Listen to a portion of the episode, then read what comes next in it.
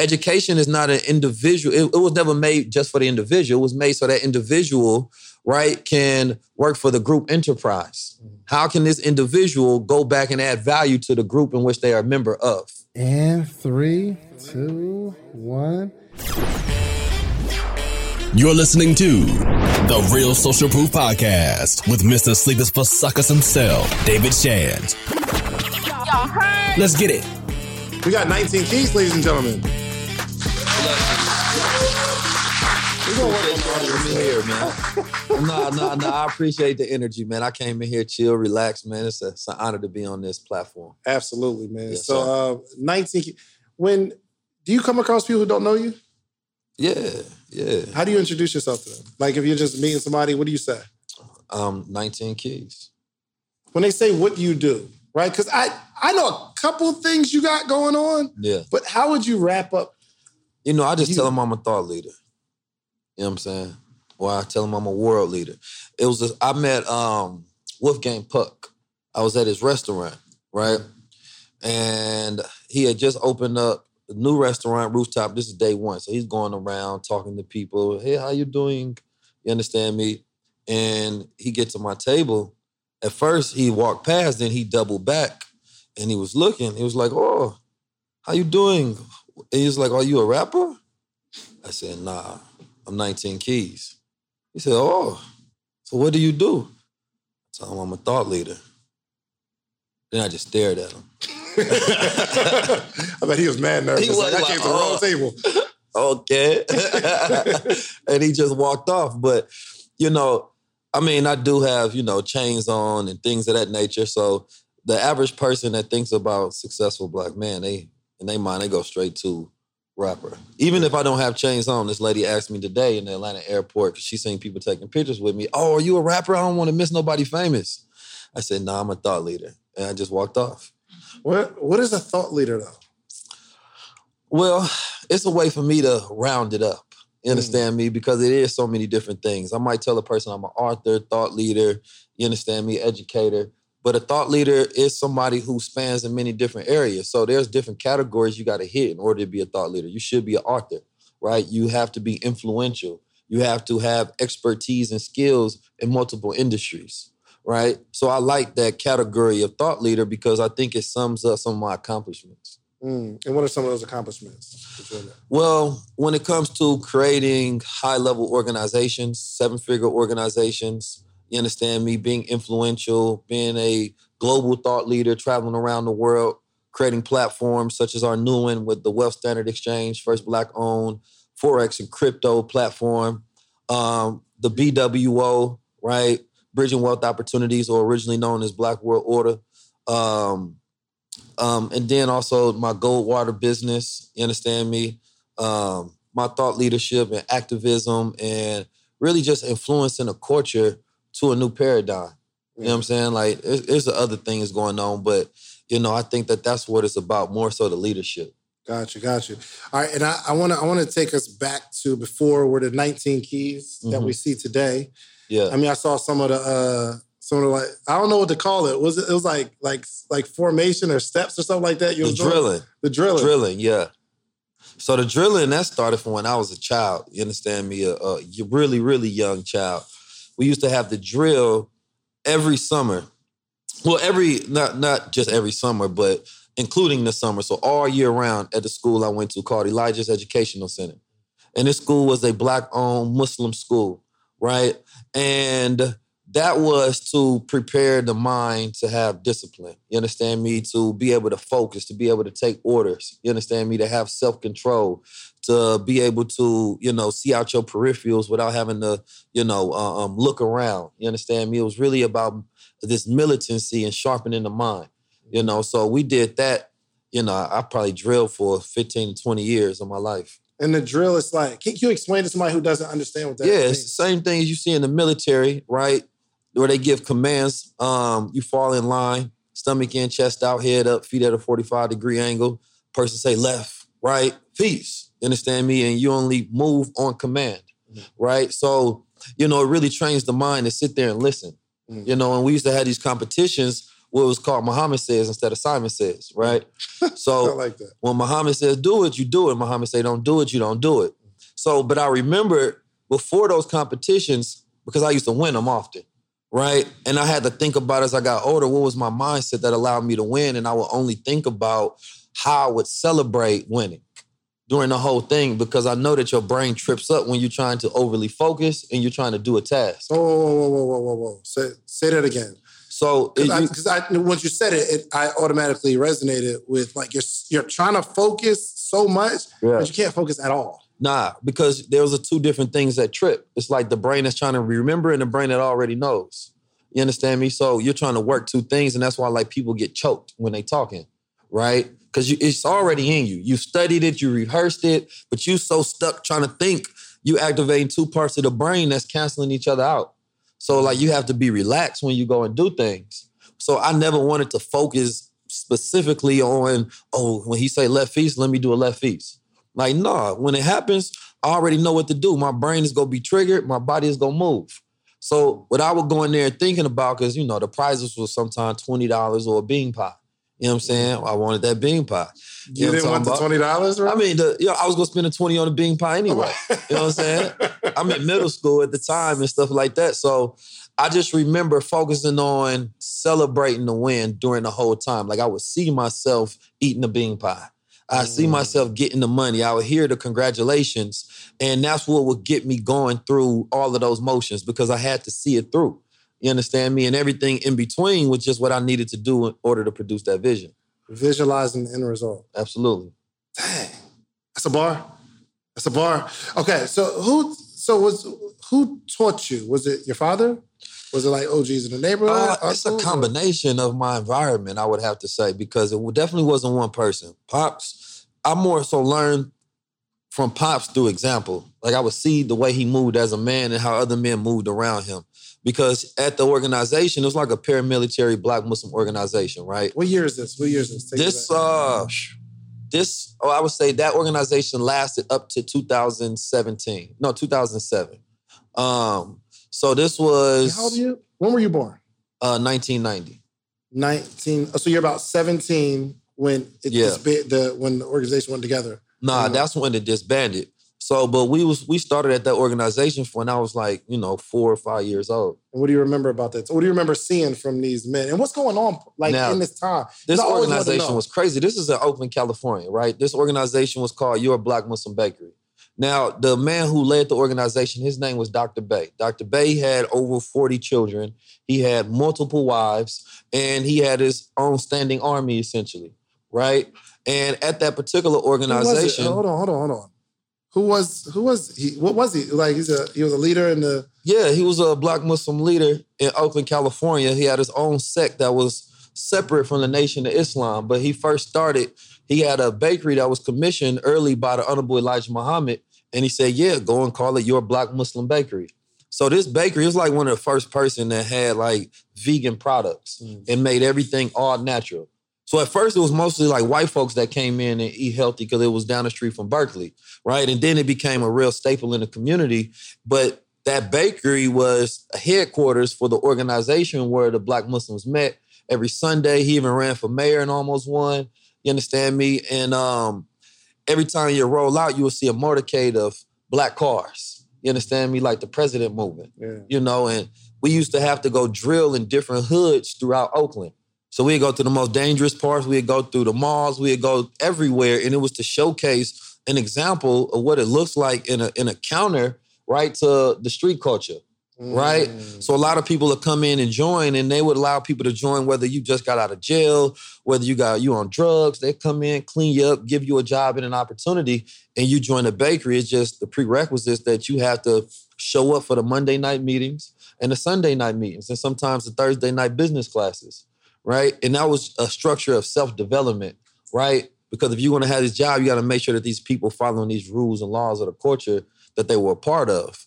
So this is what I grew up in, and these brothers was dangerous at the same time.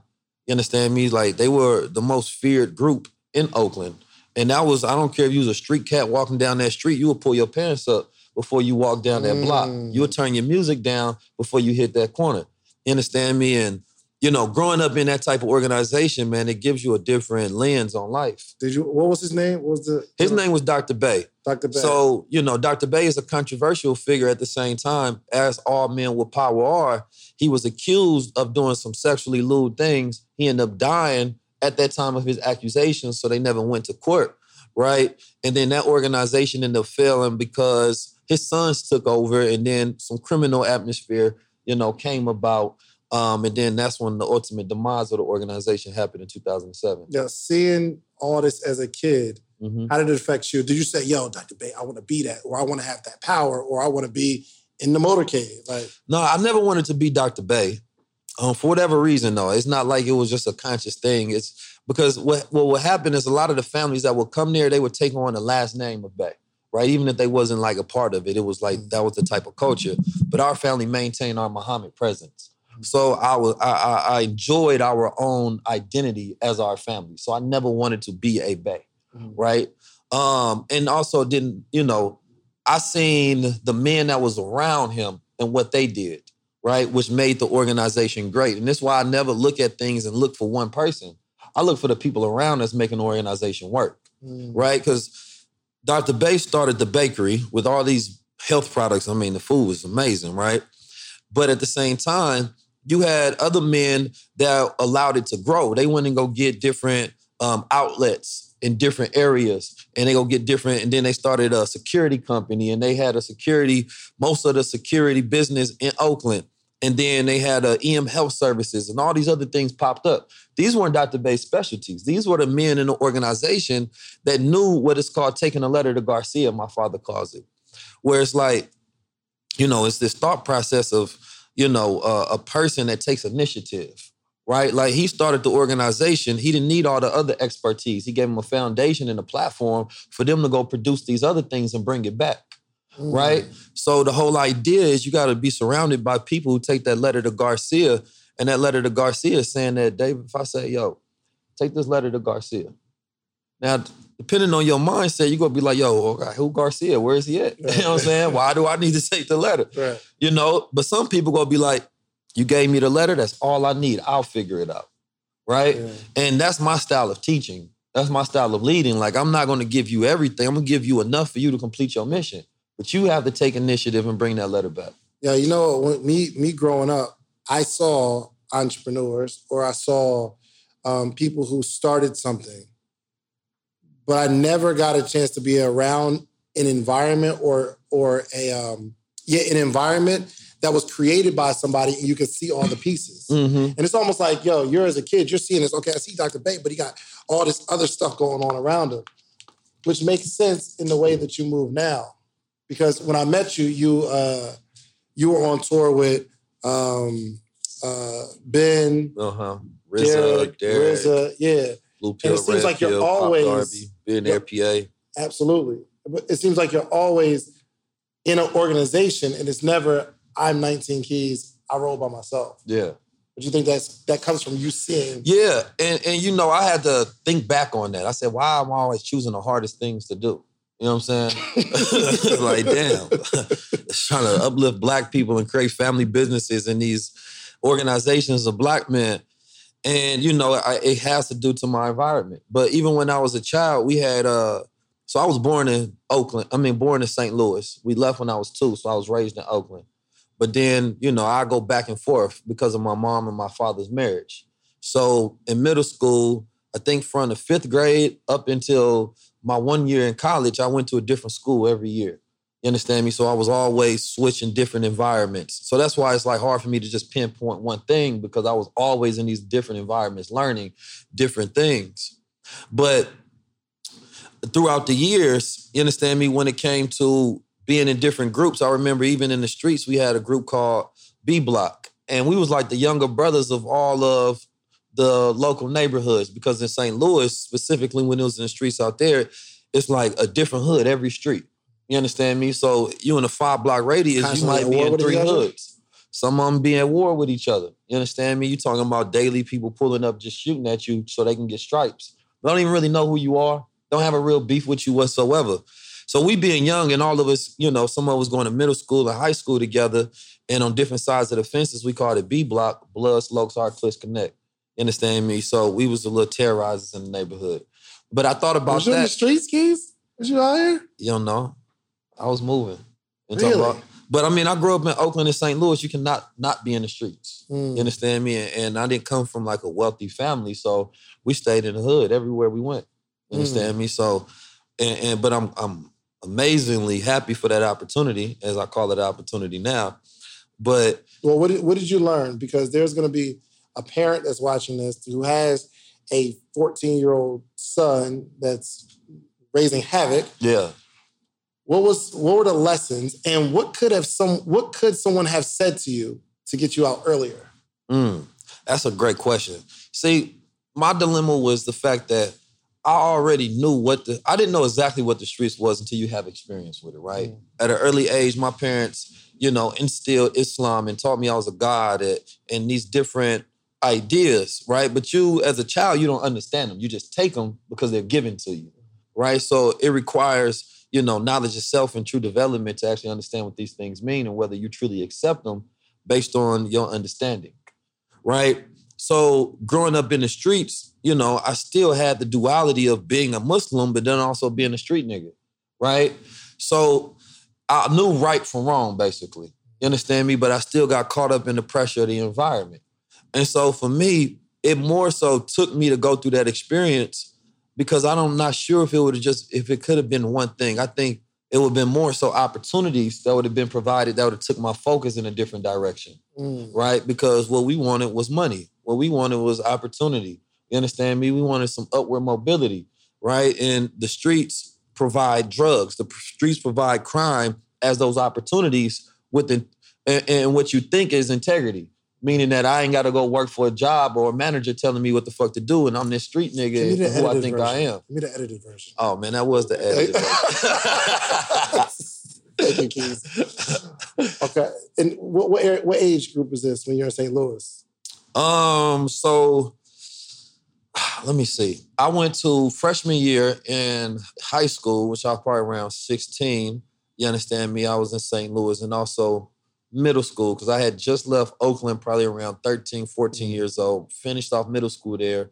Went to my freshman year, right? And also sophomore year, and then went back to Oakland. And when did you start like your entrepreneurial journey? Whether it was selling drugs or whatever. Oh, Well, yeah, that was probably like early, like five years old, because I remember myself hustling these little toys I had. Mm. Right, it was like these little frogs. You press them down, and they'd jump up and jump up and jump up. And it was a Savior's Day, and the Savior's Day is basically a national Muslim holiday. You understand me? And I remember taking those to Savior's Day, and I had a bag full of them, and I hustled them off to every kid and parent that was there. really? Came back, and they was gone. Five. Yeah. But I also don't know why I did it at that time. I think I just uh, like it wasn't the money. I had nothing to spend money on. I just I it was the feeling of accomplishment. Mhm. You understand me? Having the thought that I can do something and then going through and doing it and proving it to myself. Gotcha. You understand me? So and then, you know, from there, before the drugs come in, you know what I'm saying? right. We was shoveling snow. We was going door to door, doing hustles. Like, you know, we was doing, you know, any matter of things. Like I always found myself trying to figure out a way how to get my own money. And then I had a, my older brother who was giving me game as well. As a five year old, you're obviously you're, you're you're starting this business. You don't know why. You just do it. Yeah. And it begs the question: Is entrepreneurship like meant for some people, and others just not? Is is, is, is entrepreneurship made, or is it like in you already, innate? I think the high level entrepreneurship is innate. And, and I think what the entrepreneurship really is, is that will to accomplish. Mm. Like having the thought It's so important that Black voices are represented in Black media for so many different reasons. And the next generation of Black uh, voices and influencers from Black voices can be found on NPR's new collection, Black Stories, Black Truths. Black Stories, Black Truths is a celebration of Blackness from NPR. Each of NPR's Black voices are as distinct, varied, and nuanced as the Black experience itself. In the Black Stories, Black Truths collections, you'll hear stories of joy, resilience, empowerment, and creating world shifting things out of struggle. And every episode is a living account about what it means to be Black today, told from a unique black perspective. From Bobby Shmurda to The Wire, Michelle Obama to reparations, there's no limit to the range of black stories, black truths. I listen and I'm enjoying these conversations that are for us, by us. Black representation again, it hasn't always been uh, shared from our perspective. And black perspectives haven't been censored in the telling of America's story. Now they are the story. In NPR's Black Stories, Black Truths, you'll find a collection of some of NPR's best podcast episodes celebrating the Black experience. Here are a feed of episodes from across NPR's podcasts that center Black voices. It's NPR. Noir. Turn on NPR today and hear a range of voices as very nuanced and black as the country we reflect. Stories should never be about us without us. Listen to the Black Stories, Black Truths on NPR, wherever you get podcasts. In your head and wanting to see it outward because entrepreneurship starts with an idea, right? You have an idea that you think is going to work. And then you have this bridge in between of all of the execution that you need to do in order to produce that reality. And a lot of the entrepreneurs do work with that end in mind. They see that vision. What is it like if I sell 10,000 of this product? Mm-hmm. What is it like if I get 100,000 subscribers? So everything else is just in between that. You understand me? So you go on that journey every single day till you get to that destination. And then as an entrepreneur, you know, if, if you're that type of person that is truly doing it just for that sense of accomplishment, as soon as you get there, I need a higher goal. I need another destination, right? Because that's why people tell you don't do it for the money. Because the money go burn you out. Mm-hmm. You understand me? Because once you get the money, you trying to figure out like, damn, I ain't got the fulfillment though. Yeah. So it's the accomplishment that gives you the fulfillment, and money is the byproduct of accomplishment. Gotcha. Well, moving forward after obviously your drug sales. Yeah, well, you then know. We, what, then what, what do we get into? oh, you're a drug dealer, but no, I didn't know. I, I don't know why. I, mean, I, I, didn't, I, didn't, I, was a ghost. Like you know what I'm saying? Yeah. It wasn't. This wasn't power. You know what I'm saying? I, didn't peg you. I mean, like if you go imagine me as a drug dealer, I was that kind. If that's the case, right. but I wasn't. You know, just heavy moving bricks and things of that nature. I, I, I sold some good amount of weed, weed and, and, and, a few but other my things. thing is, I sold like just enough to eat and buy tall yeah. teas. Yeah, I had two so, phones. You know, before Kevin Gates really? said it. Yeah, oh, he was out here. Yeah, you know what I'm saying. No, now but, that I see it, you do like a drug dealer a little bit. I mean, I can, I can see it now. You know what I mean? But not not like peddling, more Nino. Yeah, no, you know that was just a byproduct of environment. That's what everybody in the hood was doing to to eat. You know how you get out of that? Um, well, I got arrested. You understand me? I had caught several cases. Really? Um, yeah. Did y'all know that? I didn't know. This is new information for me. Yeah, yeah. February twenty second, two thousand and what was it? Ten, I think, was when I beat my case. Um, but that was a case for assault. But um, I caught some minor cases, you understand me, and a couple felonies or whatever. But I took them to court and I I beat them.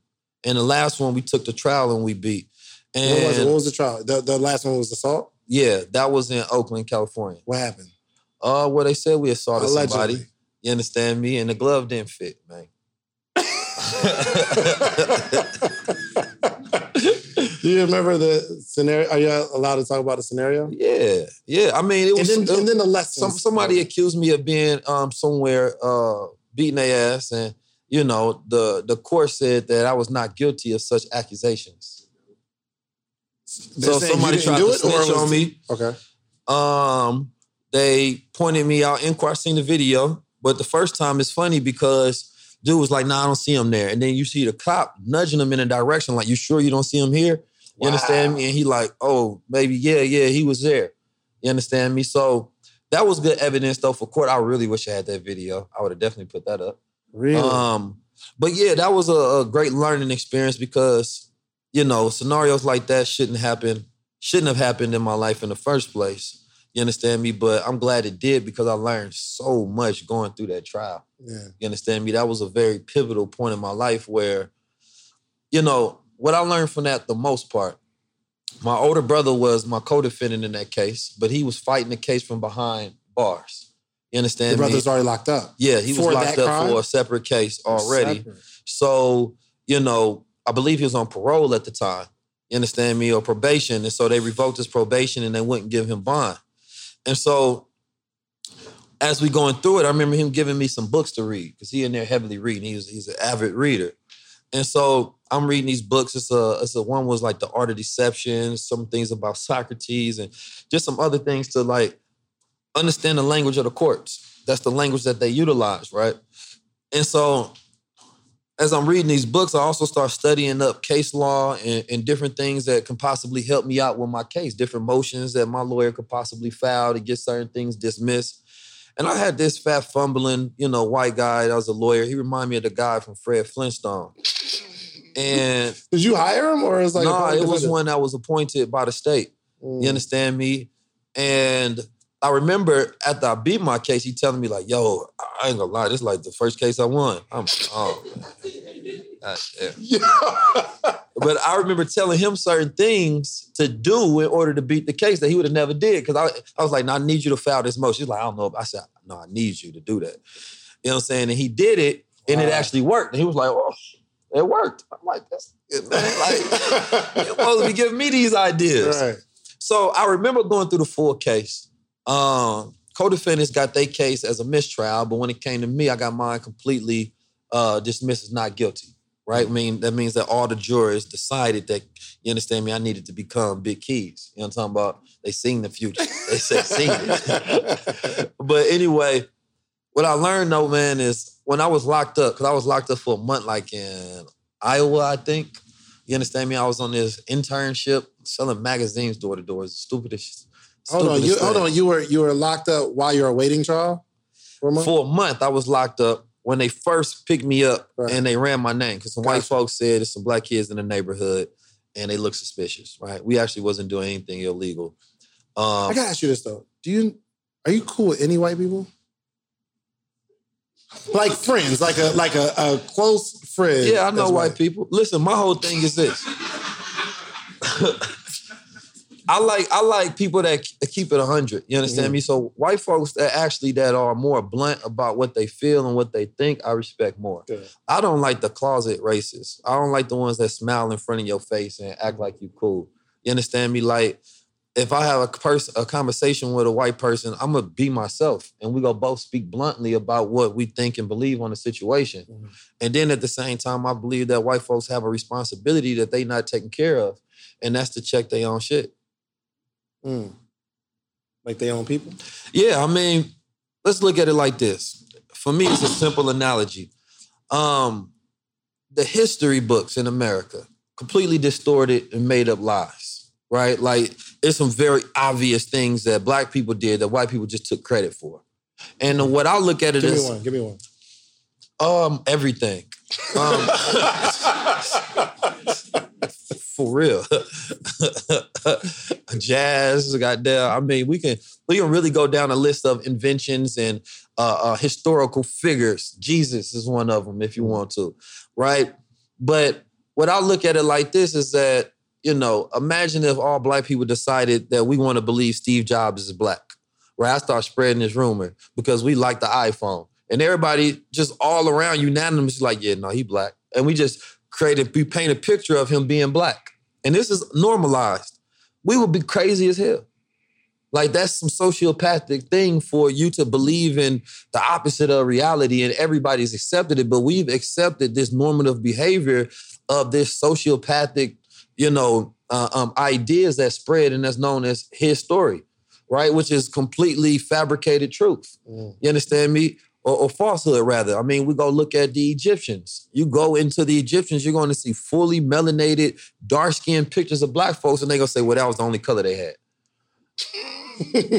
like, come on now. It's like, it, to me, it just, you know, I, I believe that if you are a righteous, conscious human being, you can't go along with the lie. Yeah, I feel that. You know, yeah, I, didn't, I didn't want to interrupt your story. Yeah, no, that's fine. Like the, the you know, and also if you know we all friends and family, then how come we don't have the same amount of equity in this country that you have?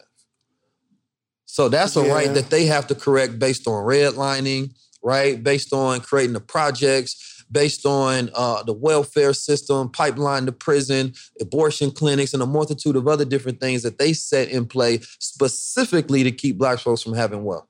So you can't tell us it's our job to fix it when y'all started it. We gonna do our part, But y'all the ones really have a responsibility to fix everything y'all did. And until we get reparations, run me my check. Yeah, how okay, how how long do you think it would take to reverse the um the uh the effects that uh, black people went through and that put us here in terms of um, being disadvantaged? How many generations? Because you advocate for your people, black people, but mm-hmm. I know you'd be frustrated with us too. Absolutely, all the time. How many? Like, how long? What, what do you think it takes? Because it, one, it's always going to be more of them than it is of us. Not true. Um, know? so there's an actual year that you can point to specifically in America there's a declining of the white race that's going on specifically right now. So they are having fewer births. You understand me? Than people are being born. So you can go to certain towns in America and there's a declining rate, right? And they're dying out. And so and there was a statistic I think put out by the National Geographic that at a certain year the average person will look like Obama. You understand me? Mm. Because it's gonna be all mixed. And so the gene pool is not strong enough to continue to have this dominance in America specifically because they don't dominate all over the planet Earth. We are the majority over the planet Earth. And one of the things that, you know, we have to do is you're a minority if you can't take care of yourself and you're not connected to the majority. And us being a people that divide ourselves, that's the reason we are minors. You understand me? Is we simply are not connected to the rest of the diaspora. But what happens if the 45 million black people in America connect with the 2.5 million in the UK? Our numbers just went up. You understand me? Then we go connect with all the black folks, the largest dominated black folks out there in South America and Brazil. Numbers go up exponentially. Then we go over to Africa, numbers go up. So it's our division that makes us minors. You understand me? And the one thing that they can do is they can agree on the past, even if it's a lie. We can't agree on anything. So we have to come to treaties, agreements, cooperation, right? That's what people talk about the utopian idea of unity. And it is powerful if we could do it. But we have to get to points to where it's like, what do we agree on? Mm. You understand me? Even leadership in different states can agree. You understand me? Even influencers with platforms can agree. Everybody wants to be this idea of this boss. And most thing that they're emulating is some white guy that they seen in a corporate position, whom life that they want. Will right? that ever change though? Yes, it's going to have to change. Has it ever changed? Time changes all things. Number one, but also number two, you know, it has to be very intentional, right? Very intentional. I don't. I think that when you talk about specifically how much time has black people in America been free, right? And the idea of freedom first has to come in mind because freedom doesn't look like, oh, you a chattel slave and you bonded with chains on you. Freedom is anytime you don't control your own mind and your will. You understand me? And in America, black people don't control their own mind and will. We run running under everybody else's agenda. You understand me? We couldn't even keep the civil rights issue in America at the forefront as the most prominent thing that needs to be addressed. The sexual agenda comes, you understand me? The Asian agenda, Jewish, everybody's is ahead of ours right now. Ours is at the least of important. You understand me? Everybody's is the new civil rights. So we didn't even focus enough because we allowed them to divide us based on all their agendas, which was not our priorities. Mm-hmm. Right? So we have to reprioritize number one, wealth building. And I think that we start with the foundation of wealth and education. Right? Because if we can teach, and, and then of course the implications of um, adding morals and values into a generation as well. But if we can control the education, we can control the way the next generation thinks, which controls the world that they create and they participate in. Because our genius are usually we they they get you know uh, um, our sort of scholarships and they might be in a Mensa club and then they go work for another institution that's historically white owned right? They don't say, how can I take all of this genius and figure out how I can help my culture? Yeah. Education is not an individual. It, it, was never made just for the individual. It was made so that individual, right, can work for the group enterprise. Mm. How can this individual go back and add value to the group in which they are a member of? Yeah. And we don't think as a group and a member culture. Because the moment that we come out of whatever, you know, culture that we believe we hail from, we start to step into a class once we get money. Mm-hmm. And that mm-hmm. class separates us from our culture. Did you ever just internally feel yourself changing as money came? Nah. From where you were to, I mean, at some point, But you know, I, always had good taste though. I always had luxury taste. You understand me? So the things that I want now is the things I always wanted. And so outside of the stuff, but feeling um The feeling of freedom. any arrogance Hmm. did it ever creep. Uh, people called me arrogant when I was broke. So you've been you've been no, but you know, I, I that that somebody asked me this question yesterday actually, Mm. and we was talking about. They asked me about Kevin Samuels and the high value men thing, and my my thought process. I, I I saw him. I don't know what he represents and all that. he's a stylist in Atlanta that people listen to. oh, he's here in um, Atlanta? I didn't know he was a stylist. I thought he'd just be talking spicy to women. He be talking crazy. I just Yeah, because I was I was searching him and it's just like it's like clips of his sound bites and he be talking crazy. yeah. That spicy talk gets you them numbers. It's a So- spicy boy. You know, you know, you know? Nah, man. I seen the brother before ordering some food at Chick Fil A. What you say something? Nothing. His energy was off. He was complaining to the people. Mhm. You know, you know, most of the time I have camaraderie with people who got that masculine energy. Mhm. You know what I'm saying? So if I don't have anything, you know, in common with you, then there's no bridge for us to connect. I feel like. You know All I'm saying? and so what, what were you saying? You were saying something about Kevin Samuels. I forgot my point. Um, oh yeah. So just the thought process of what a high value man was and whether money made you a high value man. And you know, and I defer to the difference that nah, character does. You understand me? You can get with a man for what he has, or you can get with him for who he is. You know, and those are two different things. And what he has doesn't provide, you know, the necessities to produce a healthy family right? Somebody that's gonna protect you spiritually, mentally, financially, spiritually, um, e- emotionally, rather. You know, that's completely different. If you're choosing some a partner that you want to be with, that's going to be good for you, right? And because we have to get to this thing called family. If we don't do family right, we can't do anything. Are you dating? Are you single? I'm dating, man. You know what I'm saying? I, Dating, come uh, on now, you'll put me all on the spot. I, like, I- yeah. I don't know. I mean, I'm married. no, I'm not married yet. Right, you know what I'm talking about? Is it is it hard dating? Uh, like you have a massive following, and you're not just one of the people like people look at like, oh, like, Keys is so cute. Like you are, you affect the brain, and people love the thought process behind it. You know what I mean? So is it challenging dating? Because I'm sure people will be throwing themselves at you.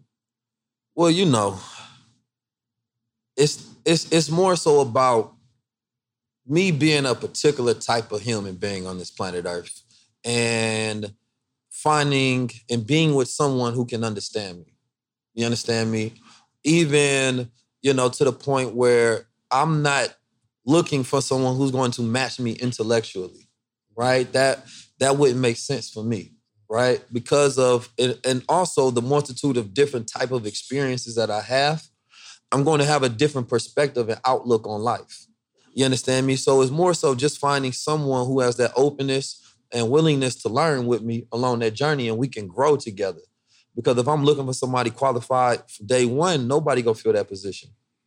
That was, a good, understand an- me? that was a good answer. Very, appreciate that very presidential answer. Are the DMs crazy though? I mean i think everybody i mean people mostly hit me My up DMs like Joe. Right, Joe, no, Joe does my DMs, and yo, Those ask him, joints are dry. don't nobody shoot a shot ever. wow wow Never. It's crazy. You know, I always say the best way to flirt with an entrepreneur is with a receipt. You know what I'm talking about? So as long as no receipts is flooded, you know what I'm talking about, we good to go. so, is it hard dating, or you? just Um, saying. I think in whether it's me or anybody else, spe- But specifically not even just you, because men like, in my position, I think it's definitely ambitious. hard, right? Yeah. You know, number one, I speak truth to power, so you got to be comfortable with that. Mhm. You understand me? You may already have a certain association with people, and they they definitely not gonna think like me. Right. You understand me? So there's going to be also moments where I have to be empathetic and sit there and explain what I mean so that understanding can set in. Right. Right. Anybody ever took, took you home to their parents, and their dad was like, "Nah, Oh, not, no. not this Uh-uh. guy." Nah, that don't happen. You understand me? hey, you'd be ever so lucky. You're talking about for real, for real. you understand me? Like it's, it's just I understand my value, you mm-hmm. know, and it's not too many men on the planet Earth that's like me. You know, so at the end of the day, I'm not looking for another man's approval on me. You understand me? He may have to learn something as well. That's know? crazy, bro. Because I did, I struggle with that. Because Right. I definitely care what people think about me. Nah, nah. Because I know people don't even know what they really think about themselves. You Dang, know? that was hard. We can clap that. That's hard. Yeah. I, I don't I don't know why I struggle with it. Like I really care when people don't like because I feel like you're gonna leave here and you're gonna like tell somebody else and then they're gonna tell then I got a bad name and I hate that, bro.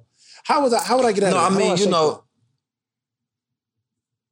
for me, because you know that's not a thing that I worry about. I think about people are who they are. You understand me? And one of my sayings is that's just their programming. People go react to how they react. Whatever is going to be in every level of success is going to create a new reaction in another person because you are someone else's environment, right? And people react to environment. So for me, it's like what another person thinks of me don't matter. It- and my more so thought process is how good am I projecting who I really am to the world, How good am I projecting who I really who I am to the am world? to the world? Because we create illusions all the time. We it's like if I go home and sleep at night and I measure myself by the accomplishments of 19 keys, that's an illusion. That's me filtering myself through an accomplishment. So I think, uh, and, and that makes me feel about myself a certain way. People get accomplishment all the time. You get a viral video. Hey, I'm now that person. Do you know me? Do you see me for that thing? Mm, Can you I see my it. value through this new illusion I've created? and you have people that just walk around living out their illusions and you have to get to a point where you know you do project an image to the world so that the world can receive and interact with you a certain way but you have to get to points where you graduate beyond your own illusions you don't become them that's what you give to the world so they can interact with you properly based on how you want to be received that's how you design yourself Got you. you understand me? So for me, I think about points of redesigning myself, and I know how effective I am because I do listen to feedback. Mm. You understand me? I might listen. I, I digest feedback, whether it's in the comments, whether it's in the DM, whether it's a secondhand conversation about me, you know, whether it's comments on YouTube. Those are people telling me what my brand is. You understand me? Mm. That's what branding is. It ain't what you marketing what you say about see. yourself. Branding is what other people say about you and what they go take it to other people. Got you. So I've been taking it personally instead of looking at it as Feedback. feedback. I do. So now this is what they think about you. Okay, where do you want to pivot it? What do you want them to think about you? And what are you projecting to put those filters in people's mind? That's It's right. like you see a woman on Instagram and she's beautiful, right? Makeup, she might have a filter on, right? That image that you got of her is what made the first impression in your mind. So if you see her in person and she doesn't look like the image, the filter that you have, there's a disappointment. But then it also What's up, podcaster or soon to be podcaster? Get ready to level up your podcast game because the number one podcast education summit of the year is back and it's bigger and better than ever. I'm talking about the second annual podcast summit happening on July 4th and 5th in the content creation capital of the world. You already know ATL, baby. Atlanta, Georgia, going down July 4th and 5th. Two full days. Imagine this. Imagine you getting all the game you need to take your voice, your brand, your business to the next level. Imagine getting all the insider tips. Imagine getting all the know-how that you've been craving for the last two, three, four years where you're talking about you're going to start a podcast, but you haven't yet because you don't have the tools, you don't have the tips, you don't have the tricks. I don't care if you're just starting or you're a seasoned pro. This summit has something for everyone. Picture you mastering the basics of setting up your podcast or unlocking the secrets to grow your brand on social media. We're not just talking about podcasting here. I'm talking about you want to build a long form catalog, whether it's skits, movies. We got people talking about script writing. This is an incredible experience. Imagine, imagine discovering the art of securing these lucrative sponsorship deals. And that's not all. Learn the ropes of creating a pitch deck that has sponsors knocking down your door. But wait, wait, wait, wait, wait, wait, wait. There's more. This isn't just a summit. This is an experience. I'm telling you. Rub shoulders with industry leaders. And you got to network with the other people that are doing what you're doing.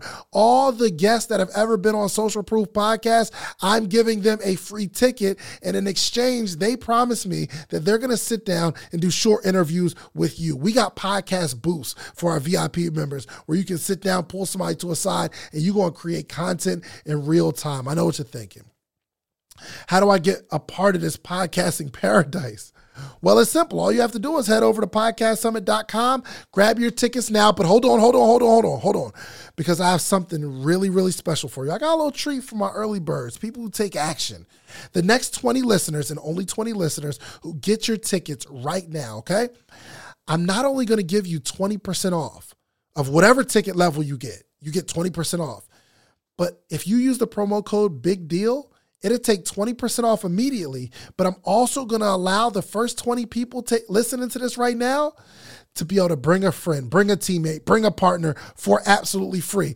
You get general admission, they get general admission. You get VIP, they get VIP. Whatever ticket level you purchase, you get to bring a friend, partner, colleague, boo thing for absolutely free. Nothing extra required. My team's going to reach out to you, get your partner's name, or if you don't have the person you know right now yet, you got time, no pressure, you get us back. But use that code big deal. That triggers to let us know you get to bring someone for free. So don't wait.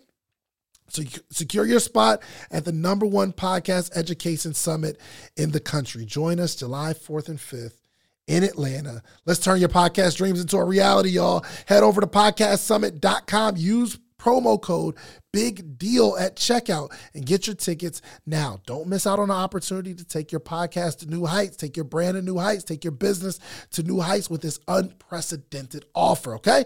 I'll see you at the summit. And don't forget to use promo code big deal. Lends this credibility to where you keep seeing the image more than you see her for real. Mm. You understand me? Because that's what you fell in love with is the idea and the feeling of what this image produced for you right? So we have a, a, a, interesting false reality because we're getting data points from Instagram, and that's building up the images that we think about the people that we interact with. But that doesn't mean that that's them. That's what they're doing to feed the algorithm for success. Wow, goodness gracious! All right, so I, I when I met you, we were. um uh, I think you were selling apparel, maybe.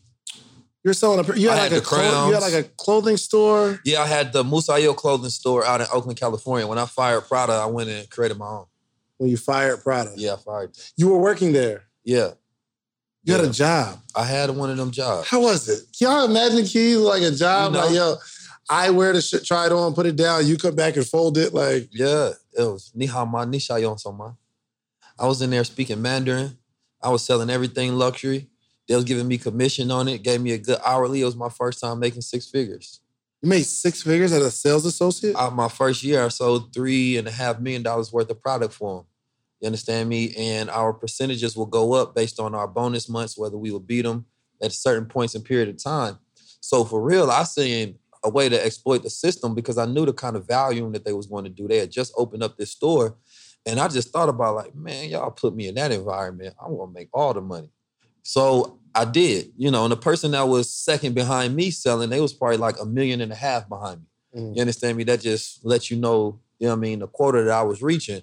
They got to a point where they was mad because I'll be servicing five customers at a high level, speaking Chinese, English, joking, laughing, making hella sales all at once. How I'll many languages 30, forty thousand dollar days. How many well, languages you know? I mean, maybe not fluent in all of them, but I speak money. I speak black empowerment. You know what I'm saying? I speak unity. I speak uh, uh, the spiritual laws of the universe. I speak some Mandarin.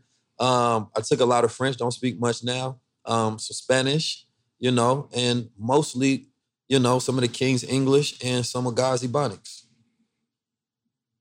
What is? King's English and God's Ebonics? Yeah. Explain some of that. Man, the King's English, man, that's what's handed down from the King, man, King of England and you know, speaking this Phoenician language of England, English, right? Uh, meaning, you know, just speaking in proper terms. I Most guys, hey y'all, I ain't gonna lie, man. They sent me this Eufy lock. Think about being on the couch, someone rings the doorbell, your child left their key at school, and they need you to get off the couch to open the door. Well, you don't have to do that anymore with this Eufy lock. You can open, unlock, see who's at the door all on your phone. It's super easy to install. You can set up with just a Phillips screwdriver, no drilling required. It's keyless entry. So it's no more fumbling for your keys when your hands are full coming from the grocery store. 0.3 second fingerprint recognition. Listen, you put your fingerprint on there You don't have, even if you got you got your bags, you put one finger out there, boop, you get to unlock your door that way. No battery anxiety. You don't have to worry about the battery dying. Quick charging, it's incredible. Also, passcode unlocking and remote control with a 2K clear sight camera so you can see who's at the front door. You're in control anywhere from the app, enhanced night vision. It's absolutely incredible. No monthly fee either. So unlike other brands that charge a monthly fee, you have you have uh, recordings locally, and you don't have to pay for the storage. Customer support is on 10. Listen, Eufy is on standby for you 24 7 so you can enjoy a worry free experience with an 18 month warranty, all backed by our professional customer service team. Listen, you can contact them anytime, telephone, email, or live chat. Okay? Listen. You need this Eufy lock. You need to look it up. All you have to do is go to the official website, Eufy, E-U-F-Y.com. I just ordered mine, okay? I love this product. It is incredible. It's a game changer. It makes life so much easier, right? So if you have a video doorbell already or any smart lock, it's, it's, it's time to replace it. It's time to replace it. So listen, search Eufy, E-U-F-Y, video lock. Search Eufy video lock. That's E U F Y video lock. Or visit eufyofficial.com forward slash video lock to see how you can gain complete control of your door. Okay? You can get a complete control of your front door, your life, back door. Incredible. Okay. So search Eufy, E U F Y video lock, or visit eufyofficial.com forward slash video lock. Hey, and I got that vernacular. You know what I mean? That big guy energy. That's that guys. You understand me? Where you create your own language because every level of consciousness comes with a new language. I always been that type of person to where I never believed in the concept of it's not a word. Everything is a word if you use it and you have a definition behind and an intent that you're expressing.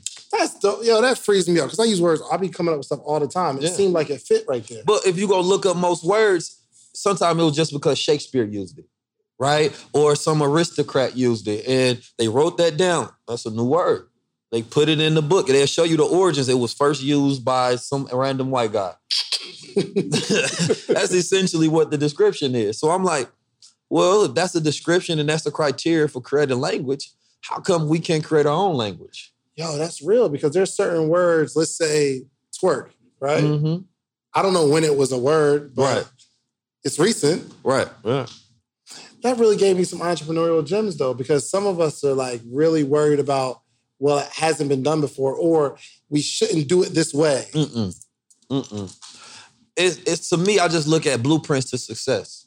You understand me? It's like these folks created institutions. That's how they got in power. We need to create institutions. That's how we get in power. They created language. That's how they control the way people think. We create language, control the way we think. They created the calendars, the time systems, the Gregorian and the Julian, ca- the Julian calendar. They controlled and got the world on a one world system. So now that's literally their time. That they are got people in increments of 60 seconds, 60 minutes. You understand me? A 12 month calendar telling you we need you to work in these increments of time for us. Need you to be here at nine to five, which is literally controlling your time. So, how do you control your world? Well, do the things that the masters did. That's how you become a master. So did you make did you have this realization when you quit Prada?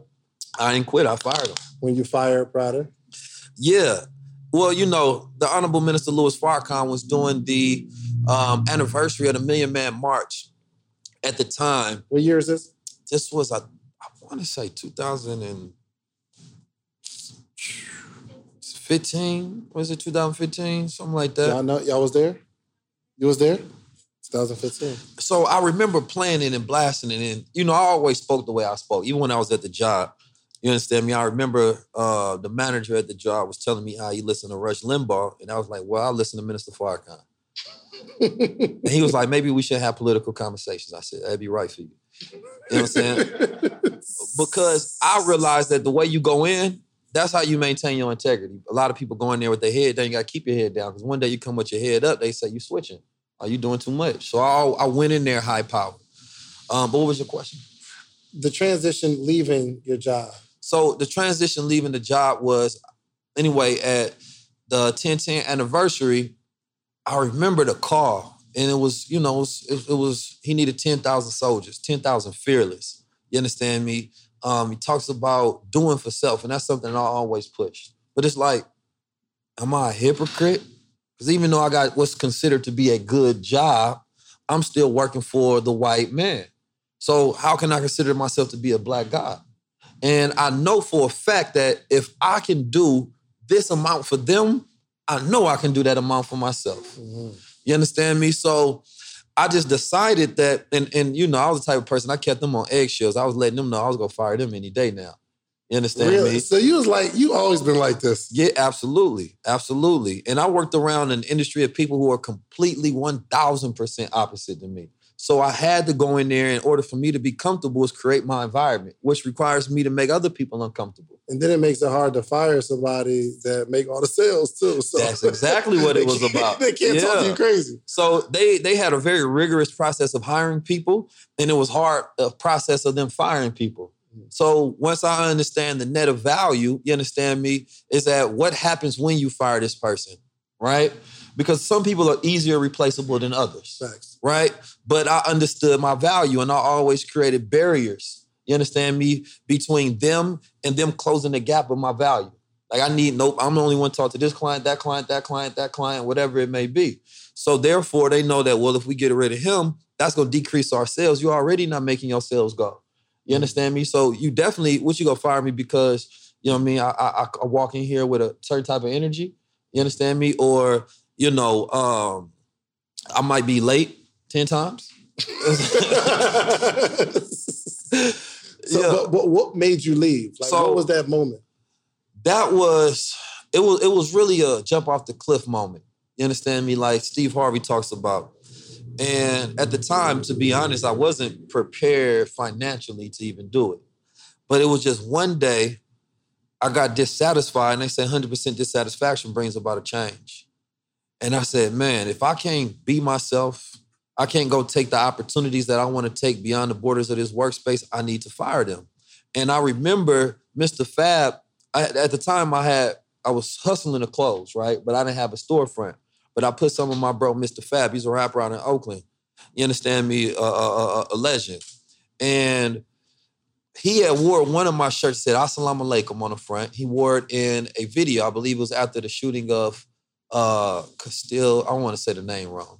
But it was after the shooting, the brother got shot 10 times. And he had made a song called 10 Shots. And it had it was on XXL magazine and all of the different platforms. And some of the ox out in um, Kansas City was like, man, I didn't know you had Muslim gear, things of that nature. So they had ended up flying in town. And it was like, nah, I want to buy everything. Like they wanted to spend a couple of thousand dollars worth and just, mm. you know, buy a bunch of inventory. And Fab was like, man, I ain't got enough to supply them. Can you pull up? I happened to be off that day. Mm-hmm. You understand me? So I grabbed everything, skirted over there, pulled up, and lo and behold, they bought everything. And that that that that brother, man, he really supported me a lot throughout that journey. He ended up buying thousands of dollars and even investing into the business. All right, look, I know you're enjoying the episode, but I got to tell you, finally, you asked for it, and we created a Patreon. Okay, we created an inner circle.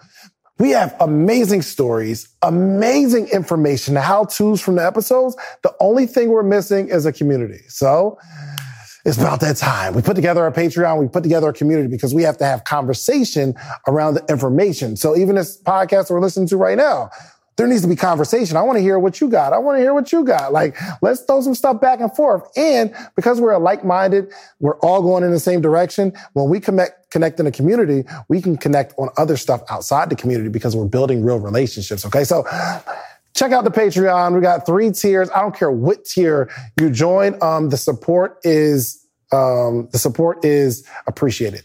Okay. Thank you so much. Now back to the episode. You know, and I remember just thinking like, and if I was at work, I could never take the opportunities that would allow me to fire the job and go chase the dream. You understand me? So I could not justify being there, you know, and an opportunity had happened where, well, I'm calling it an opportunity. I had gotten into a fight. You know, I'm I'm outside. At the I'm job? Nah, not at the job. Oh. I'm wearing my suit. I'm in um, Oakland. I'm sitting outside this. It's like a lounge area. It's like uh, in the street.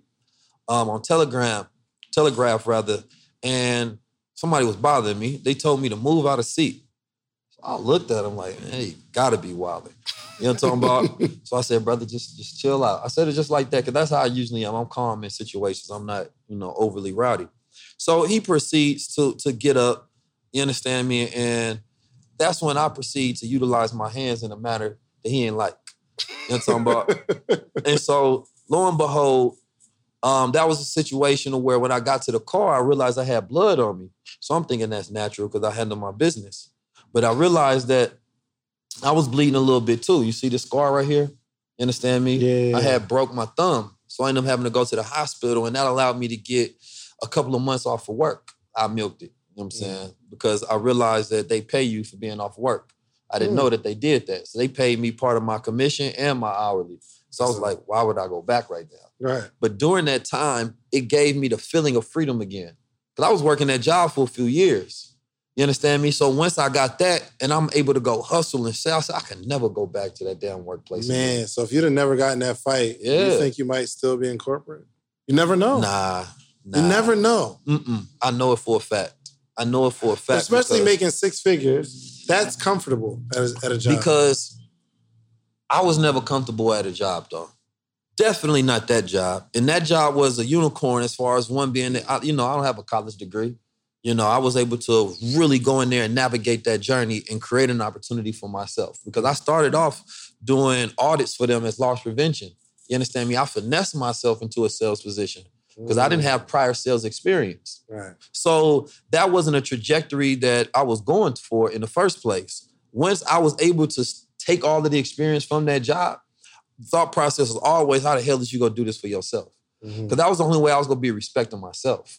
Everybody else liked the job and things of that nature, but for me to respect me, I had to do something, you know, monumental. Yeah. You know, and even to this day, I got that same feeling. So fa- fast forward from obviously selling t-shirts. I think you're selling the gold water. You still sell gold water. Oh yeah, we got all the gold water products, the high end nootropic supplements. You understand me? Mushroom line. Mushrooms? Yeah, we sell the uh like shrooms? not like not like them shrooms, you know what I'm saying? Um but my, my brother Bashir be having the shroom retreats though. So, you know. And, and- and- like the shroom, like the ones you see on TV, shrooms. well, let me tell you something about the shroom industry, man. Let me take my chain in out, man. Oakland, We got Cali- 19 keys here. come on, man, shine with me, man. Shine with in Oakland, California, man, that was like one of the first cities to make it legal. So I believe that number one, you have all of these big corporations and billionaires buying up all of the labs that's doing the research on it right now. And they're starting to do all of these mushroom retreats. So it's actually gonna be a booming industry, the same way the cannabis industry is. Psychedelic industry gonna take over, you understand me, in the years to come. Really? But anyway, Y'all that's not the type of shrooms that I sell though. You, y'all not gonna say it. You did? Nobody did? You did? You did? you were hands me low like I did. You know what I mean? How was? What, what was it like? Never mind, because no, we got kids. Why? Yo, yes. Dang, that's wild. You know, they Okay. microdose in Silicon Valley. You know what I'm saying? That's the culture up there. and that's like the new wave. It's well, it's been a wave now, the new legal wave that's coming in, so they can It's about to be corporatize the industry. It's already legal in, in multiple states. Wow. Yeah, yeah. People sure. What's the justification for that? So we, I actually don't they- know. I don't know why. Or No, because you know, like came, where the marijuana, they say it's, came it's, about. mendis- it's municipal. I think it's just municipal. lobbying. I, I, think made it up the was word. just Let me have my words. Let me have my municipals. it was just big money. I believe lobbying for it to become legal because they see another industry like the cannabis industry. No, but I'm saying so cannabis. Like there, there are certain, I guess, um, health reasons for that. But shrooms just make you trippy, right? Well, no, they have No? multiple medicinal purposes. You know, you took them, Joe. specifically for mental Yeah, health. I've talked to people who like this one girl. She has like a um, shroom retreat, and she goes out into this lake area. You take the shroom, and it's like you have this aphrodisiac like moment, and I don't, that's all she You told me. went, Joe. I wanted to. Oh my god! I, Okay, thought I, it was didn't, I a didn't cool know. experience. I remember G. Bryant talking about it when he was on uh, Clubhouse. He went somewhere out and he took the shrooms and he had this like aphrodisiac moment where he was like really like in tune with himself and getting deeper to understanding who he is as a man. Listen, guys, don't take shrooms. Okay. Okay, because I know this seems like promotion right now. Like we're definitely promo- okay. So, anywho, I Well- forgot where I was. We started talking about. No, so I don't sell those kind of shrooms. Okay. Uh, what I do sell is the shrooms that are psychoactive that have uh, nootropic effects, right? Such as lion's mane, which you know um, have regenerative properties when it comes to neurons in your brain, right? So it increases focus, right? It's something that they're utilizing to fight against Alzheimer's development, right? And a multitude of other different things that it does. Um, but it is great for memory, great for focus, long term intake. Understand me over a persistent period of time. Um, then we have the cordyceps. Um, that one is good for. What is a cordyceps? It's another mushroom. It's like a fungi mushroom, right? Um, and So it's like the actual. It's almost. It's like the actual like vegetable. so no, we not we selling it in a capsulized form. So this particular product, one of them is called is Smart Moss. So Smart Moss is a combination of lion's mane, uh, cannabis, CBD, and lion and uh, sea moss, Mhm. right, as a base. So all of those can also be forms of nootropics itself, CBD and lion's mane, right, because of what it does to the brain. So we wanted something. Number one, it's like I got students, you got students. Everybody don't have great recall. They don't have great memories. You understand me? Can't sit there and focus. My recall is terrible. Right. And so when it comes to a lot of people used to take Adderall, but they have terrible effects, right? And it's a close cousin to um um what's the drug the white folks be taking? Um meth. Um, not all white people. I was joking. Um I think I asked Ben. I was like, "Yo, Ben, are all white people devils?" I, I mean, because you hear that. You feel me? From Yeah. like, I don't know if that's a, a true belief. Oh, Are they? I'm asking you. I don't think I so. think, I think that there's an inherent nature that exists within white people across the planet. You understand me? Specifically in the example that I gave, to where all people can be in an organized lie to dominate other people on the planet Earth. And that is a very devilish culture. Yo, here's the thing. Here's here's what I don't get. So you got black person, black well, white man, black woman. They have a baby, light skinned baby, light skinned baby, black person. They got a black baby. It's the same line, but the grandfather has an inherent evil nature, but the child doesn't. How's that work? So he's going to be mixed, right? Mixed children usually are confused. They don't they they have identity crisis and they're trying to pick one side or the other, right? Sometimes they on their black side, sometimes they on their white side. Right? And we are different people. Right. But a lot You of us came me? from that, like Yeah. slave master, child Yes. down, down, down. Yeah, yeah, yeah. Black people in America are a mixed people, but it also goes to who do you culturally refer to? These are two different cultures, Mhm. right? Do you identify with white culture? No, Why not? I'm black. Okay, what does being black mean though? What is black culture? Black culture is um dang, that's going that's a really good question. First off, I asked the questions around here. Right. please, Okay. So, You trying to so, so, but I'm saying you are a businessman, you are a black man. If somebody comes in, right, and, and so we don't even realize we have inherent biases and, and we think about these things in duality in nature in the first place, right? If somebody says that, you know, here's a deal, um, and you possibly got to cut your partner out, you understand me? But this is capitalism. And they say, uh, Chance, are you go, you know, take this deal as a white man or a black man? How you gonna do it? right? Morally, you're going to attribute one of those two people, you understand me, with more shrewdness than the other. That's real. This is the story of the one. As a maintenance engineer, he hears things differently. To the untrained ear, everything on his shop floor might sound fine, but he can hear gears grinding or a belt slipping. So he steps in to fix the problem at hand before it gets out of hand. And he knows Grainger's got the right product he needs to get the job done, which is music to his ears. Call, clickgrainger.com, or just stop by. Grainger, for the ones who get it done. You understand me? So we Or- already but if it's- identify it consciously like that. But if it's in a different culture, you ask a white child, hey, you gonna take this like a white man or a little black baby? They're gonna their concept of white is right, Right, and then black is true.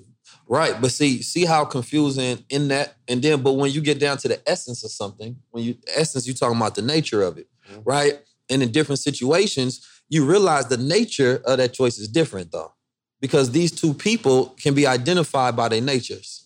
Black people have been identified with a very forgiving, loving nature. That's why, consequently, we have been so oppressed by other people who come about and they utilize that nature that we have. We want to forgive everybody. You understand me? We don't hold those things in, and we are emotional people, and they know how to exploit those things. Vice versa, because also you have to take into account the climates in which we come from, which produces different natures. That warm climate, that warmth, you understand me? That's less thinking about survival.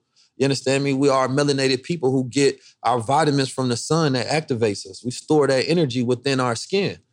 And then vice versa, there was a guy who wrote, um, um, he talked about what's called the Cronus complex. And it's called the Ice Age Inheritance. And it's a book and it's about written by a white guy because he wanted to understand the nature of white folks. Mm. Right. And one thing that he identified, he said, because they come from, well, early days coming from those colder climates, you understand me? It puts you in this conquering mentality, this survival mentality. When it's cold, you're always on the move. That's that stone cold killer mentality. And he identified that as this Cronus complex that you're never easy around people. You always have to be the dominant. You understand Mm. me? And so that also identifies in Freudian law. Freud talks about that in the white paradigm. He said that they always put the woman last, right? You go through Roman and Greek times, and even in today, you know, 19th Amendment, you had white women trying to fight for laws. You understand me? Because they put their woman last. They identify their son. If she can produce a son, then she has value in their paradigm. Mhm. But she's still, her value is still less than the son, right? And so the black family culture was man and woman. Here's his man, boy, then woman. So there's always this imbalance. There's always this in-house fight. You understand me? And then he's at war with his own children, meaning that you go to Greek philosophy and they talk about the Cronus complex because Cronon is increments of time. So it was known as father time, and it was known as this parable of one generation fighting another, right? And so you had, uh, uh, uh, I believe it was Zeus fighting the Titans. You understand me? Because he feared the power of his children taking over his rulership. So when you go and you look at study history, you show that in Roman times, they used to do what they call mentorship, where grown men and have a little boy that they'd come in, they'd break in. You understand me? And this is written history that a lot of the pedophilia comes from that culture, right? But this was open pedophilia. The philosophers, Aristotle and Shakespeare and, and, and Socrates talked about these things openly, and they described it as love is love, right? And so here we are in today's time where the thing was that the young boy is going to be rebellious against the emerging paradigm because he has his own thoughts. So you have to figure out a way to instill and indoctrinate that young boy so that he can work for the paradigm. So he can work for the institution that the old men have. You don't want just some young the the, the next generation coming up and saying, now we want to do things differently. So anytime they they they found that young boy that had that rebellious spirit, they'll break them in. You understand me? And then put them in a mentorship and teach them ideas, and he'll grow up with that same cycle of behavior so that they can continue to perpetuate the paradigm. So it's like, that's not our culture though. So when you identifying with culture, you identifying with the historical norms of that culture, the values of that culture, right? And I think when people think about white people, you're thinking that, oh, I'm trying to set aside every individual white person and saying that you are doing bad in your life. We're talking about the culture, right? That the values, the structure, the institutions that we historically know as white people, because nobody's skin is white. When we're talking about white people, we talking about people who identify in that culture. Mm. That actually cleared it up for me. I appreciate that. That was good. That was good, kids. Give him a round of applause. That was good. That was a really good answer. Okay, um, I, we, we don't we don't have much time, but I do want to know like what's been going on these last couple of years from, um, kind of like you still sell like your products, Yeah. but you've taken it to a whole nother level. Yeah. Like getting I'm on a into blockchain. The, yeah, yeah, getting into the cryptocurrency, understanding NFTs, Yeah. teaching it to people as well. So Have you sold there. an NFT? I sold my first NFT for sixteen thousand four hundred forty-eight dollars. What was it? It was a um, 3D representation of uh, a coin. It's a 19. It says my 19 logo. It ha- it's a gold, and it has my Crown's logo on the side of it. Um, and it was my first NFT that I had minted, um, and it sold out. You understand me in like 30 minutes. So Sixteen thousand sixteen thousand dollars. four hundred. Well, it was Ethereum at the time, right? So that Ethereum is still sitting in that account. So really, I probably had like twenty percent uptick. So do you sell one NFT or a bunch of people can buy into this one NFT? Man, the beauty of NFTs is you can do it however way you want to. So tell me about yours though. So that particular one, so I made a mistake on my first one. I wanted it to be a bid. I wanted that to be the floor price, right? So the first floor price meaning you gonna come in at sixteen thousand and you gonna bid that price, and then you got to get in a bidding war. But the since it was my first one, I had little experience, and I put it as a sale price. So the first person that came in was able to buy it. So I didn't create the bidding war that I wanted on that one Why did they buy it for sixteen thousand four hundred dollars? because it's keys. Nah, but I get that, but For real though, it's a part of my estate, right? One way that I explained NFTs early on EYL was understanding how to see things in the long term and what their value is going to be. Number one, it did come with utility, came with one-on-one consultation and a meetup, right? Um, and this person that bought that NFT, I'm actually going to help her push out her book, Hmm. right? As well.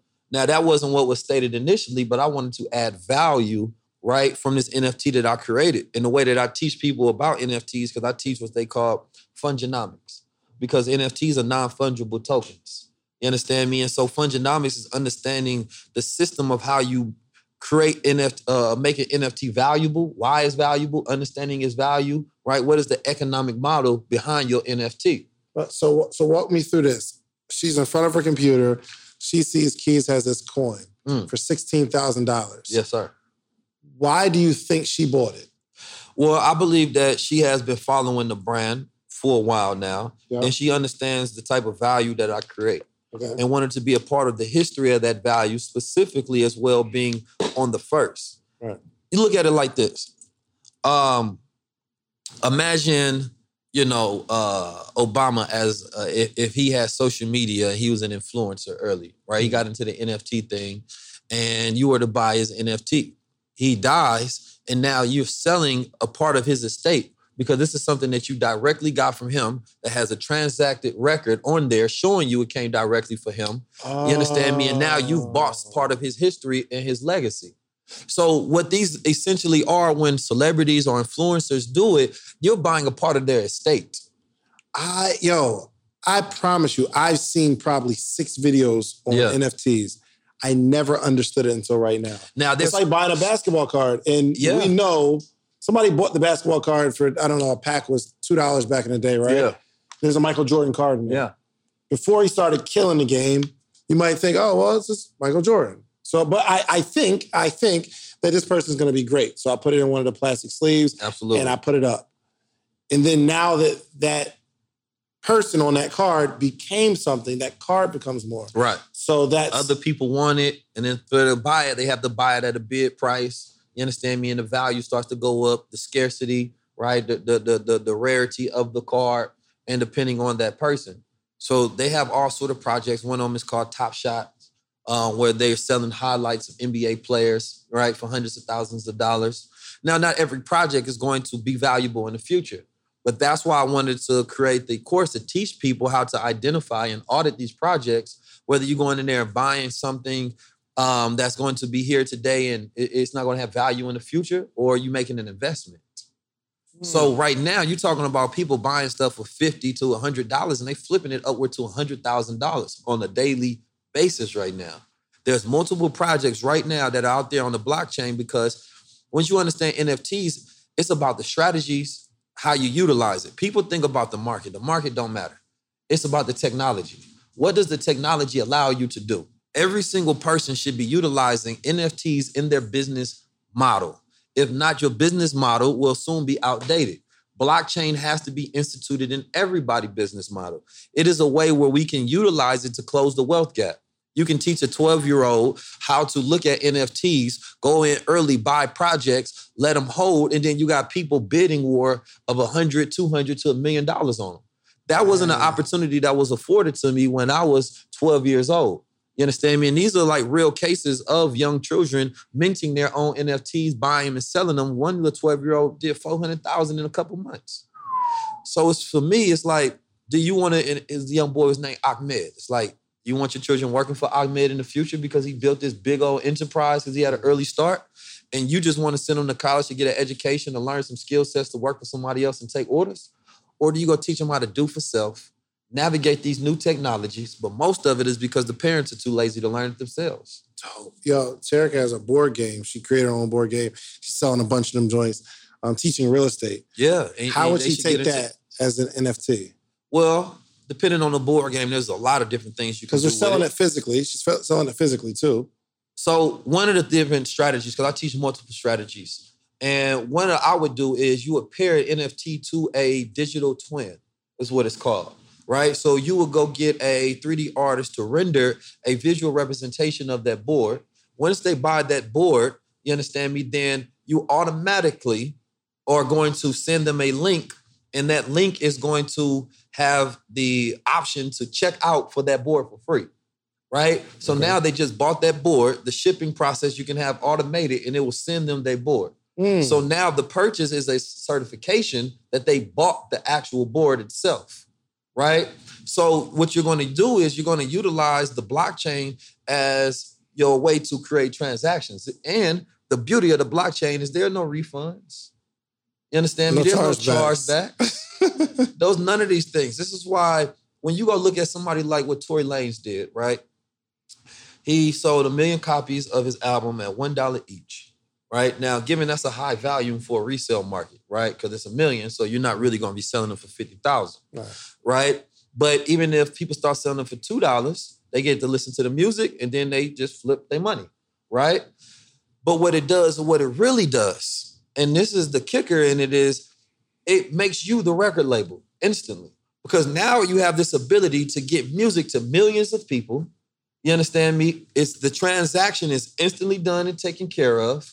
You don't have no middleman whatsoever. You don't need no record label at all. You understand me? And you can you can use it as a distribution chain to get it everywhere. If Kanye West right now, if he was to if he would have dropped Donda on the blockchain, everybody would have went and bought, instantly downloaded on their phone, and that's done.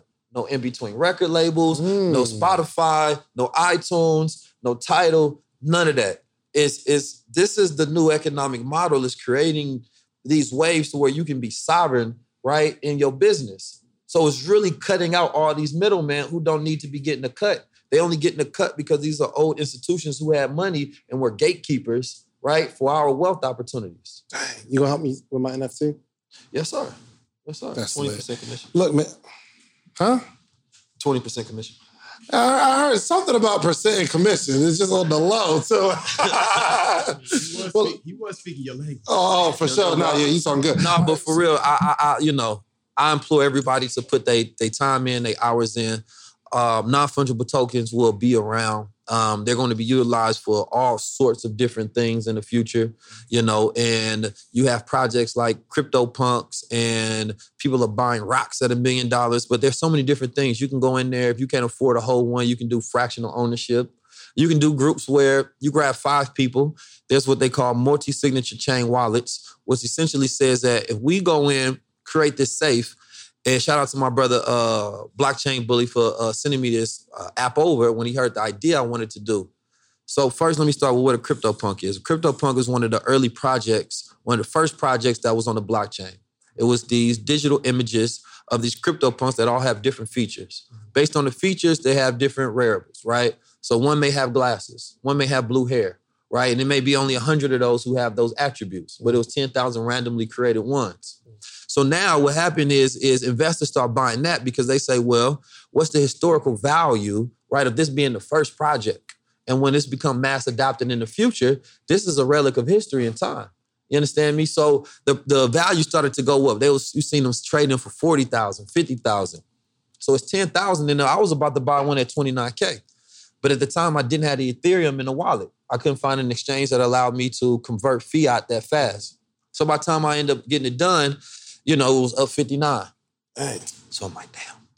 And then, you know, life got busy. I second guessed the decision, right?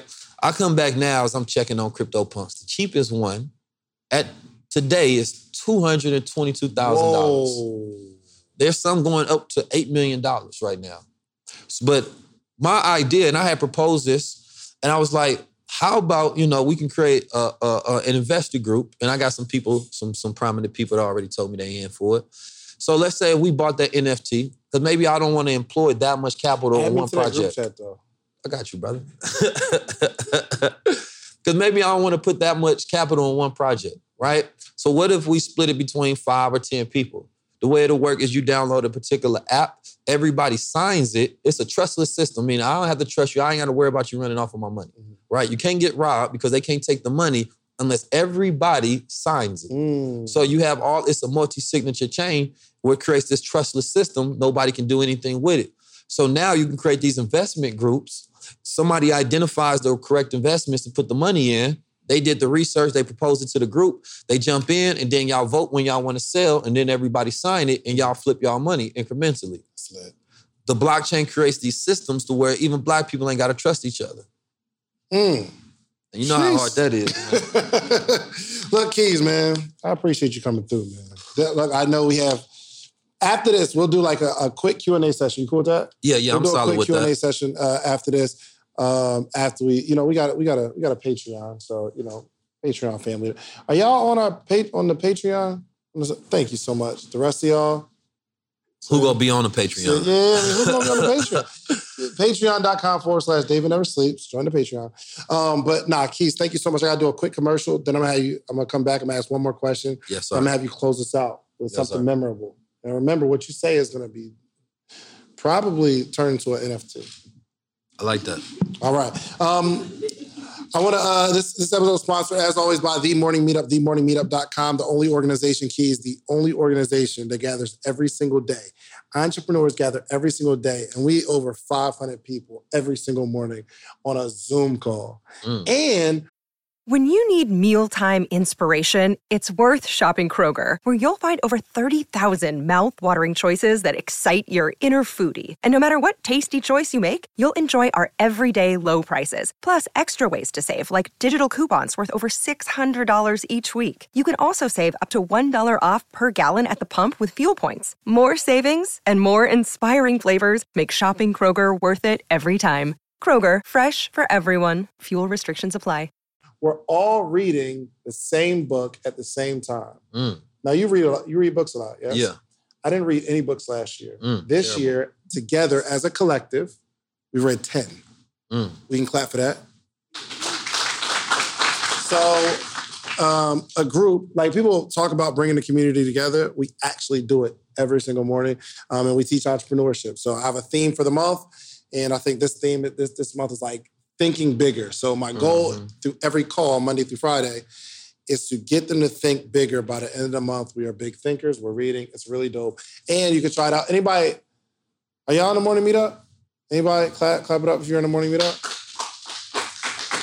How much is that morning meetup? It's a dollar trial. Who getting in the morning meetup, man? Who going to get, just clap your hands if you're going to join the morning meetup. It's a dollar trial. And so it's for your first seven days. If you like it, you say, oh my gosh, people from everywhere on the calls. It's $79 a month. If you don't like it, you can quit. You can just leave. It's all good. Um, so anyway, yeah, join the morningmeetup.com. Keys, I want to say thank you, my brother. And I got one more question me. for you. Yes, sir. I like to make predictions on the podcast. Okay. Okay. Where do you see yourself in the next five to 10 years so that I can watch this five to 10 years from now and say, yo, Keys said he was going to do that. And look, he did it. He's the president. I don't want to be president. You'd be a But- cool president. If Donald Trump would be the president, it's about, we went so far left with Donald Trump. It's about time for a I, 19 so Keys. honestly, I think I'm overqualified. Yo, what would the world be like with 19 Keys president? It would, it would definitely be a better world, that's for sure. um, you know, five, ten years from now, you know, I just see myself in a world leadership position where I'm more so. It sounds like a president. Well, no, no, not the president. not the, president the the president, States. the president is is a puppet for a corporation and don't really have any power. Mm. You understand me? I, I'm I'm not trying to go through the gray hair phase like Obama. You know, I want to keep my hairs. Um, it's it's more so, you know, me assisting leadership and creating multiple large projects. You understand me? On large scale economic levels. You understand me? Really employing a lot of capital to produce a lot of change. Whether you're talking about land development, whether you're talking about creating 10,000 jobs, you understand me, or creating 10,000 business owners, everything has to go to a larger scale. I don't believe in the retirement. You understand me? I believe in the next stage, right? And that next stage has to be very impactful. I want to see 10,000 business owners or jobs created. You understand me? And I want to be working with the top brass and the top leadership in our culture and anybody else that want to employ their capital, right, to bridge this wealth gap. And I want to be directly responsible for saying that, okay, we definitely nudged it this much. Mm. You understand me? From these projects that we create. Yeah. I like it. I like it. Listen, um, please let everybody know how they can find you, how they can follow you, uh, get more information on what you got going on. Yeah, you can follow me at 19 underscore keys. You understand me? Um, you can also text me at 323 577 6692. Um, sometimes I send, you know, daily inspirational keys to help you unlock your mind as you want to go. Um, I also send links out to private, you know, uh, discords or different channels that we create or specials or deals. That's where you can learn about everything that we got going on as well. I have a YouTube channel um, and I have a soon to be number one podcast in the world. You know what I'm That's talking about? fact. Um, also, I have a book. I have a multitude of different things going on, but I'd rather you just come over to the channel, check out the platform. If you like the platform, if it's informative, if it's educational, it's gonna be controversial, right? But you know, truth is supposed to make you uncomfortable. We're not all supposed to have agreement with everybody we meet, but we can come to an understanding. And so for me, it's more so about, you know, pushing things to that limit so that we can get to a place of uncomfortability, because that's where we really produce change. Tap in on all platforms and join the Infinite Wealth Strategies right now and get 50% off using promo code blockchain. There it is. Oh, and so somebody want to shoot their shot, your DM, what is the best way? So after you go buy the course, you take the receipt. no, this, this is real talk. You take the receipt, you screenshot the receipt, and you send it to my DM, and I'm going to give you access to our private Discord channel. Mhm. Shoot that shot. in the Discord. All right, cool. Um, now, now, just I guess there, there's somebody out there that is uh, uh, their mind is not unlocked. Yeah. Right. They feel something happening, but uh, they have not made that leap to uh, even trust themselves. Mm. So, how would you close out this podcast and talk to that person? It's a great saying by the Honorable Elijah Muhammad. He said, accept your own and be yourself. You know, the greatest thing you could ever, uh, greatest knowledge you can ever obtain is the knowledge of self. You got to go on that journey just studying yourself, studying yourself, studying yourself. I'm not talking about, forget all the fields in the world. If the greatest field of expertise that you have is not yourself, then you can't truly win at life. You understand me? And it's okay to be in the position that you're in, but it's not okay to tap into your full potential. You understand me? It's mm. okay to take time to balance out your mind. It's a, it, it, it- it's one thing where people go study, you know, the laws that was created by the Constitution, but you have to become a spiritual lawyer to where you study universal law and not just the laws of attraction, but the law of confidence, right? The law of understanding, the law of duality. You have to study these laws because those laws teach human beings how to operate within life right? I went to the Shinnecock Nation in the Southampton, and one of the elder native people there was giving me, he gave me a great speech, and he said that um, when you're in the womb, your limbs are developing, right? Eyes, ears, head, limbs, legs, spine, brain, all of those things are developing, and they're developing for the next world that you're going into, right? You don't have complete knowledge of what this world is, but at a physiological and a biological level, you're preparing for it automatically. And then when you get into this world, right, the question becomes is what are you preparing for next? You understand me? When you leave this world, the only thing you can take with you is that cultivation of that spiritual understanding, those spiritual laws, that spiritual manifestation of things that you produce. Because men are not remembered and women are not remembered solely based on what they have. They remember based on who they are. We can look at examples of Tupac and Nipsey Hussle. These are aspirational goals. How much can you become while you alive? Not how much can you obtain while you alive. Right? That's how you produce a legacy because a legend is an energy that never dies. So the moment that you get stuck in a comparison of someone else's Legend. L E G. That was y'all didn't catch that. Did y'all catch that? oh, you gotta you gotta let me hit this heat though. I'm sorry. I'm in the sorry. moment That of the joint shit hit me. It hit me early. I'm sorry. No, a legend is an energy that never dies. And the one law that we do too much, and this is what social media captures all the time, is the law of comparison. The moment that we comparing our lives to somebody else, we're giving more energy to them than we're giving to ourselves. So you actually helping them grow when you're slowing yourself down. You understand me? So you have to be able to focus. Concentration is prolonged focus. And if you can focus for a prolonged period of time on anything, you can produce whatever you want. And if you got 10 years left of life, you can be successful. And success is not just about achieving a goal, but being on that path of achieving.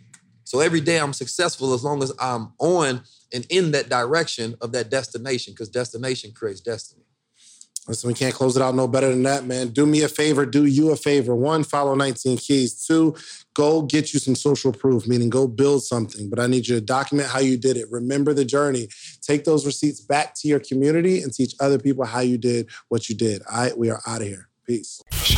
David Shands presents to you the morning meetup. Do you have an idea you need to get off the ground? Are you a small business owner looking to earn supplemental income or replace your current income? Come and join the most amazing mentorship and accountability group for entrepreneurs. Live with David Shands himself. That's right, this is not pre recorded and it's not a replay. This is live every morning, Monday through Friday at 8 a.m. Eastern. In addition to the live calls, you'll also receive a weekly individual Q&A call, a private Facebook community, access to all call replays, and access to David's list of resources and contacts. You need to be in an environment of success. So head over to themorningmeetup.com today for your $1 seven day trial. That's right, just $1 for seven days of access to the morning meetup. Take massive action towards manifesting your dreams today. Themorningmeetup.com. This is the story of the one. As a maintenance engineer, he hears things differently. To the untrained ear, everything on his shop floor might sound fine, but he can hear gears grinding or a belt slipping. So he steps in to fix the problem at hand before it gets out of hand. And he knows Grainger's got the right product he needs to get the job done, which is music to his ears. Call, clickgrainger.com, or just stop by. Granger, for the ones who get it done. When you need mealtime inspiration, it's worth shopping Kroger, where you'll find over 30,000 mouthwatering choices that excite your inner foodie. And no matter what tasty choice you make, you'll enjoy our everyday low prices, plus extra ways to save, like digital coupons worth over $600 each week. You can also save up to $1 off per gallon at the pump with fuel points. More savings and more inspiring flavors make shopping Kroger worth it every time. Kroger, fresh for everyone. Fuel restrictions apply.